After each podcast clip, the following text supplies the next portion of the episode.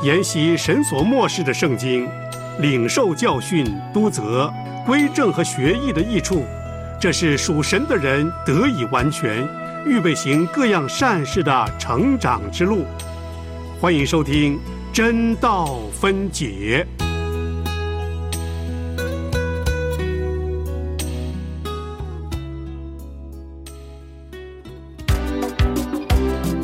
《使徒行传》记载了初代教会的开始，《使徒行传》记载了圣灵工作的行止，《使徒行传》记载了宣教行动的历史，《使徒行传》记载了圣徒见证的镜子。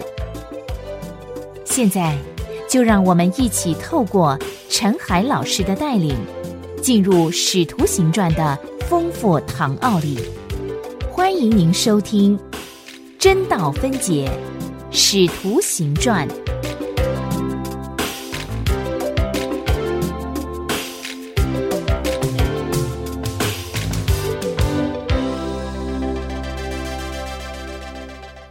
亲爱的弟兄姐妹平安，欢迎您收听《真道分解》节目。我们要一起来研读新约《使徒行传》。我是陈海，海洋的海。欢迎您每天用三十分钟的时间和我一起来研读。今天我们要进入第十一堂课的课程。我们今天要读的是《使徒行传》第四章二十三到三十七节。《使徒行传》第四章二十三到三十七节。呃，请朋友打开新约《使徒行传》，我们来读四章二十三到三十七节。二人既被释放，就到会友那里去，把祭司长和长老所说的话都告诉他们。他们听见了，就同心合意的高声向神说：“主啊，你是造天地海和其中万物的，你曾借着圣灵托你仆人我们祖宗大卫的口说：外邦为什么争闹？万民为什么谋算虚妄的事？世上的君王一起起来。”臣宰也聚集，要抵挡主，并主的受膏者。西律汉本丢比拉多，外邦人和以色列民，果然在这城里聚集，要攻打你所高的圣仆耶稣，成就你手和你一直所预定必有的事。他们恐吓我们，现在求主鉴察，一面叫你仆人大放胆量讲你的道。一面伸出你的手来医治疾病，并且使神机骑士因着你圣仆耶稣的名行出来。三十一节，祷告完了，聚会的地方震动，他们就都被圣灵充满，放胆讲论神的道。那许多信的人都是一心一意的，没有一人说他的东西有一样是自己的，都是大家公用。使徒大有能力。见证主耶稣复活，众人也都蒙大恩，内中也没有一个缺乏的，因为人人将田产房屋都卖了，把所卖的价银拿来放在使徒脚前，照个人所需用的分给个人。有一个利未人生在居比路，名叫约瑟，使徒称他为巴拿巴，他有田地也卖了，把价银拿来。放在使徒脚前，我们经文就读到这里。这一段经文记载，因为那个瘸子在美门外得到医治而引起反对。这个是最后的一幕。这里的气氛呢，为之一变，和前面所看到的完全不同。这一段的开头呢，就宣告二人既被释放，就到会友那里。我们可以想见呢。原来彼得和约翰呢，甚至那个瘸腿的人所面临的严厉冷酷的气氛，现在已经过去了。会友，在这个经文里面二十三节里面写的会友，可能是指那一群使徒和整个教会。不久之前，我们看见使徒站在撒都该人中间，被撒都该的气氛所环绕。如今他们站在会友当中。被属灵的气氛所环绕。从表面上看来，这一次撒都该人的敌对手段并不激烈，但是使徒们心中很明白，他们是坚决反对使徒讲论复活的事。围绕着彼得和约翰的这一群使徒们，听了这个经过以后，也意识到敌人日益增加的敌意呀，以及他们所处的环境非常的危险。他们所宣讲、所依靠的那一位，已经被钉在十字架上了。他们现在看清十字架更广的意义。从下面呢，我们要来研究他们的。祷告词可以证明这一点。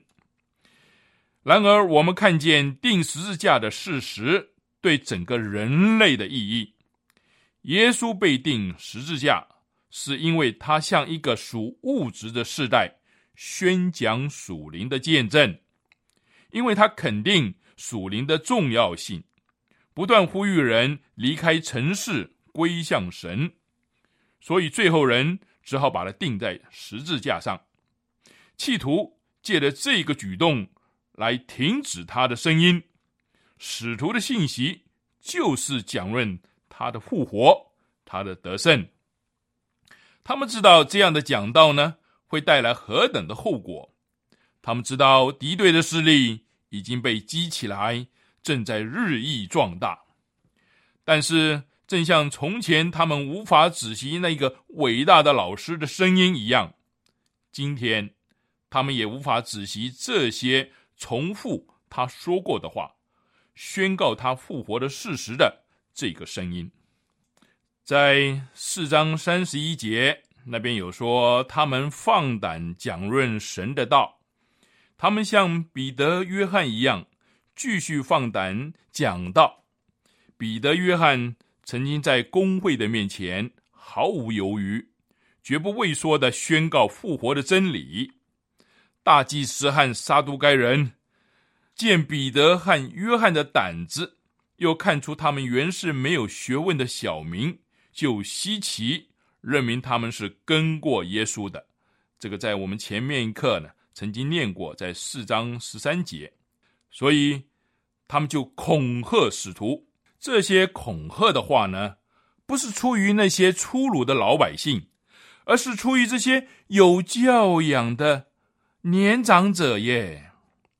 不是一时冲动脱口而出，而是由冷静、狡猾、老谋深算的这些人所发出来的。他们对使徒恐吓一番以后，就放他们回去了。使徒回到会友那里。他们心中非常清楚，仇敌逐渐显明出来他们的敌意。他们知道前面的光景，但是结果呢？他们是放胆讲论神的道的，记载在四章三十一节。我们来看一下这些使徒们怎么会有这样的一个胆量呢？这是整本使徒行传中最有兴趣的一个部分。放胆这个词啊，暗示着一种清楚、大胆的言论，清楚宣告某些确定的真理，所以它的意义呢不会被误解。这种宣告是坦白的，几乎是挑战性质的，足以唤起人的注意，使人不得不侧耳而听。这种放胆无畏的精神。贯穿了整个使徒的教导。先知和使徒总是说：“事情是如此如此，这是主耶稣说的，或者这是主说的。”广泛而言呢，这一般使徒的胆量是从祷告而来。这就是整段经文所叙述的。这些人祷告，然后德蒙回应。他们听了彼得和约翰所叙述的经过。其中一个人说出了众人的心声，因为他们都是同心合意的，大家一起高声祷告，于是上帝的回答就来了，一点也不耽搁。聚会的地方震动，他们就被圣灵充满，放胆讲论神的道。我们特别要留意这个祷告的性质以及所得到回答的性质。《使徒行传》是记载最多讲道记录的一卷书，《使徒行传》是记载最多圣灵工作的一卷书，《使徒行传》是交代保罗教宗最完整的一卷书。现在，就让我们继续聆听陈海的教导，让神的话语扶持我们，面对人生的艰难，靠神永远不认输。接下来，我们来看看这个祷告本身要注意两件事情：第一，促成他们祷告的那个信念是什么；第二，他们所表达的愿望以及他们所表示的祷告者的态度是怎样。他们对神的信念呢，可以从三个方面显示出来：第一，他们所用的称呼；第二，他们对于古代经文的看法，第三，他们对基督钉十字架这件事情所说的话。这个祷告是以“主啊”开头，“主”这个词呢，在新约中非常少见，它不是我们通常所翻的那个“主”的那个字。这个“主”呢，可以翻译成君王，指绝对的统治者和最高的管辖权。稍后呢。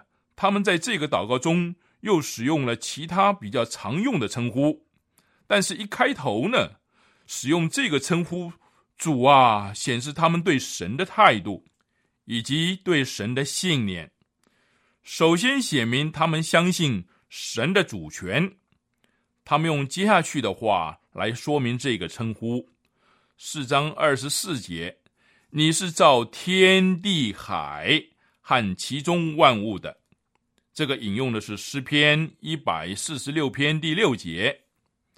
他们用身边的事物，就是撒都该人所说的物质世界来做说明。撒都该人否认一切可以见的显明的事物之外的世界存在，他们只承认天地海的存在。如今这些人说：“主啊，你是造天地海的。”显然对他们而言。神不只是这些而已。这句祷告词的后面隐含着他们对神的信念。祷告通常由这个开始。人除非有这种信念，相信神超过他所见、所感觉到的一切，否则他无法祷告。因此，这样的祷告最后必定产生胆量，因为他们相信神绝对的主权。接下去呢，我们可以看见另外一个信念，在《使徒行传》四章二十五到二十六节那边记载着说：“你曾借着圣灵托你仆人我们祖宗大卫的口说，外邦为什么争闹，万民为什么谋算虚妄的事？世上的君王一起起来，臣宰也聚集，要抵挡主，并主的受膏者。”这段经文呢，是引自诗篇第二篇。所有犹太的解经家都承认，这一篇诗呢是具有弥赛亚的价值。他们把这个诗篇的写成归于大卫、圣灵和神的预知。他们对神的信念不只限于他的主权，也包括神的智慧。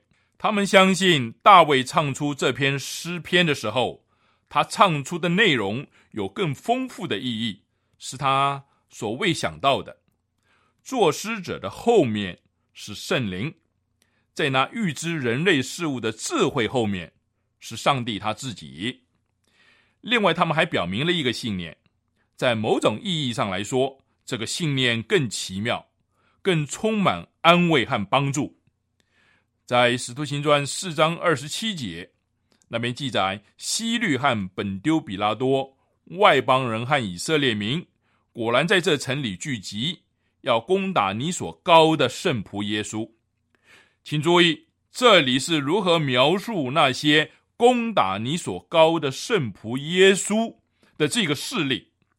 西律代表希伯来的权威，本丢比拉多代表罗马的权柄，外邦人。就是约外之民，以色列民是立约之民。这些人都聚集要攻击耶稣，这是个事实。但这里的祷告并非如此说，他们说要成就你手和你一直所预定必有的事。这个记载在四章二十八节，这是他们有关神的最后一个信念。他们不仅相信他的主权、神的智慧，也相信神在人类事物上实际确切的在管理和掌权。彼得在五旬节的讲道中也说出了类似的思想，他将这两件事紧紧的连接在一起。您还记得《使徒行传》二章二十三节？我们可以往前面翻一下，《使徒行传》二章二十三节，那里记载：他既按着神的定旨先见被交与人，你们就借着无法之人的手，把他钉在十字架上杀了。在如今的祷告中，他们只认出神在管理全局。他们对耶稣的信念也表达的很清楚。首先，他们相信耶稣的无罪。四章二十七和二十九到三十节都讲到圣仆耶稣，他们两次重复这个词。他们相信耶稣就是弥赛亚。他们引用了诗篇第二篇来指子啊，这个子儿子的子。然后呢，又说到耶稣，你所高的，他们相信借着十字架，他已完成了神的旨意，因为他们提到西律、比拉多、外邦人和选民所做的事情的时候，是以得胜而非失败的口气来论及十字架，所以这里的成就的这个词呢，有它特别的用意。彼得和约翰。都曾经去过变相山，这个在路加福音九章三十一节那边我们可以看到，他们在那里听到耶稣和摩西、以利亚来谈论，谈论什么呢？耶稣去世的事，就是他将要成就的事。这个记载在路加福音九章三十一节。这些人明白，虽然他要通过死亡这样的悲剧。但他要成就一个特定的旨意，他们第一个祈求就是，他们恐吓我们，现在求主检查。这个在四章二十九到三十节，他们对神的信念是相信他的主权，他是全能的，他管理着人的事，可以使人的愤怒转变为对他的赞美，所以他们用求主检查。他们没有求恐吓停止，或者求恐吓无法付诸实现。他们没有求神使他们躲避迫害和死亡。他们没有提出任何的要求，他们只求他检查他们所受的恐吓。接着，他们立刻祈求，一面叫你仆人大放胆量讲你的道，一面伸出你的手来医治疾病。的记载在四章二十九到三十节，因此他们所求的是继续得到能力。虽然那个能力正是引起敌意的主因，在美门外面，他们也曾放胆讲道，神也伸出他的手医治了那个人。而接着的一切反对，都是这些事实所造成的后果啊！如今他们祷告，求神使我们不顾一切。继续做那些导致别人对我们施加恐吓的事情。他们曾经受到恐吓，不可奉主的名传道，他们置之不理。彼得对公会说：“听从你们，不听从神，这在神面前合理不合理？你们自己酌量吧。”这个在《使徒行传》四章十九节有记载。如今在这个房间里面，他们这一群勇士。来到了他们所信的神的面前，他们不求别的，只求他们能够继续放胆讲道，以及他伸手医治疾病。你正在收听的是良友电台为你制作的真道分解节目，与你读经、查经、研经。活出圣道真意义。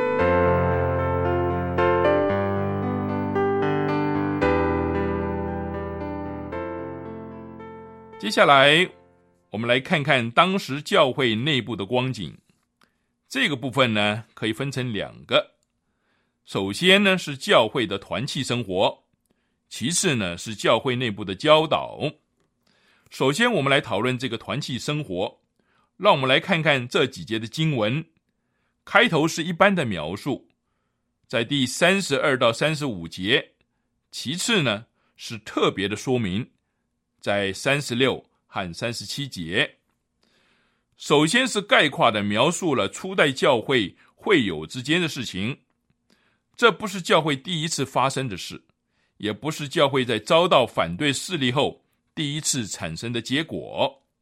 我们在第二章四十四到四十五节那里已经看到类似的记载，那边记载的是这样的：信的人都在一处。凡物公用，并赎了田产家业，照个人所需用的分给个人。这是一段紧随着五旬节所产生的行动。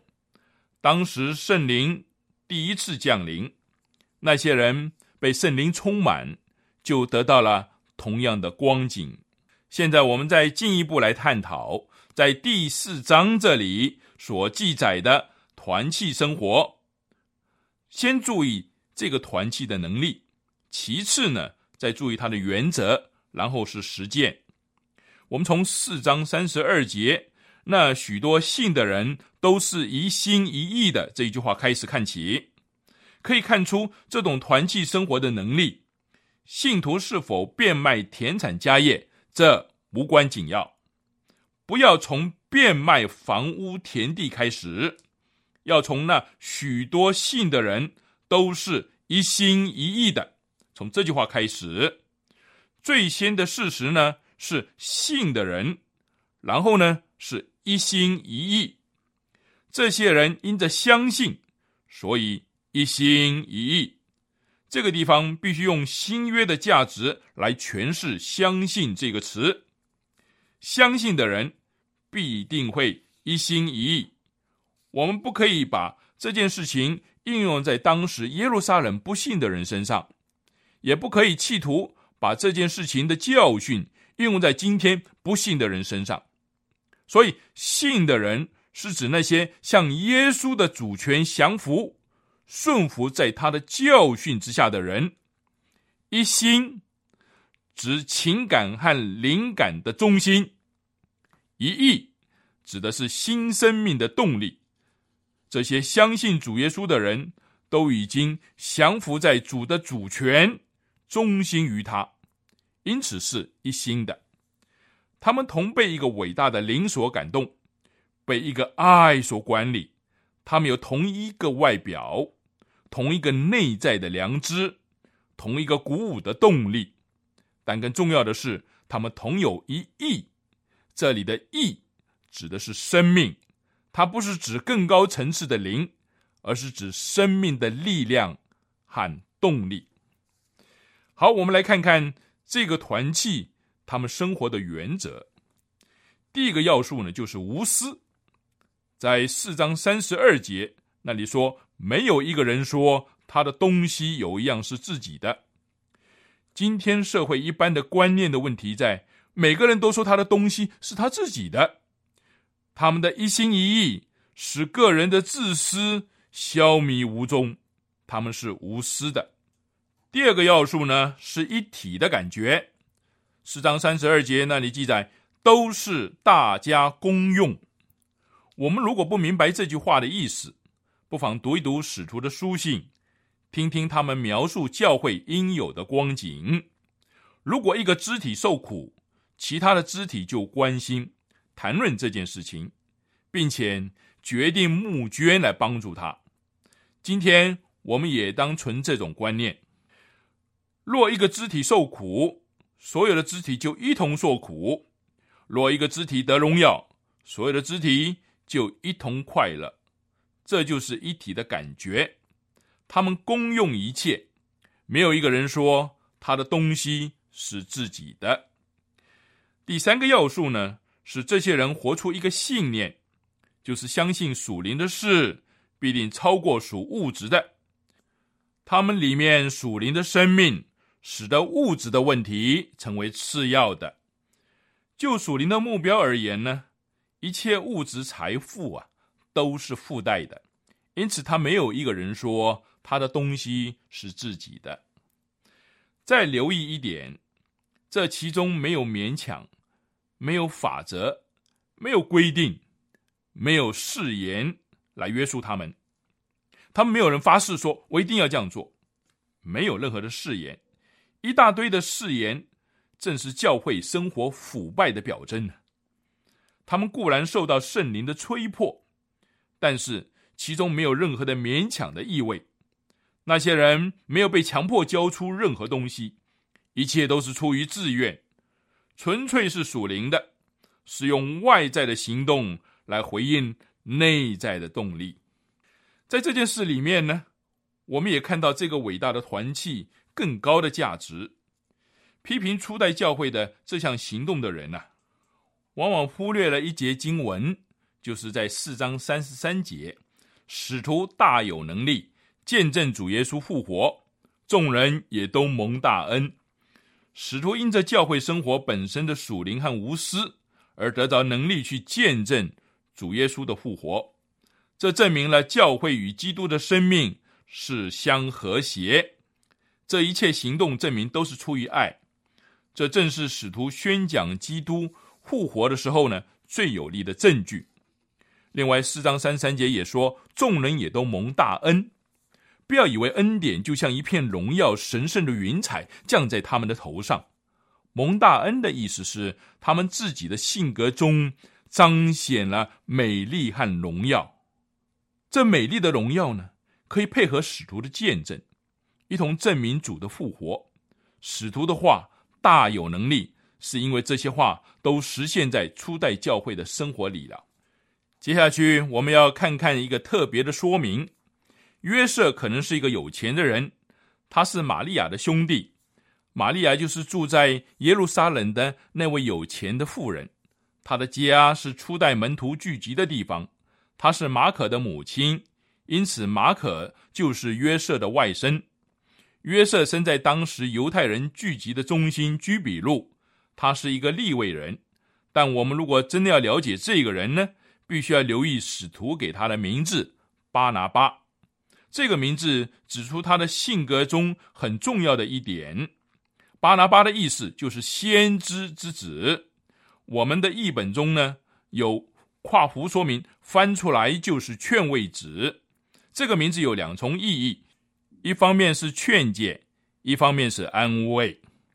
我们今天的课程就上到这里，你也可以上我们的良友网站收听当天的真道分解节目。下一次的课程是第五章一到十六节，请您先预习一下。愿上帝赐给您智慧，明白他的话语。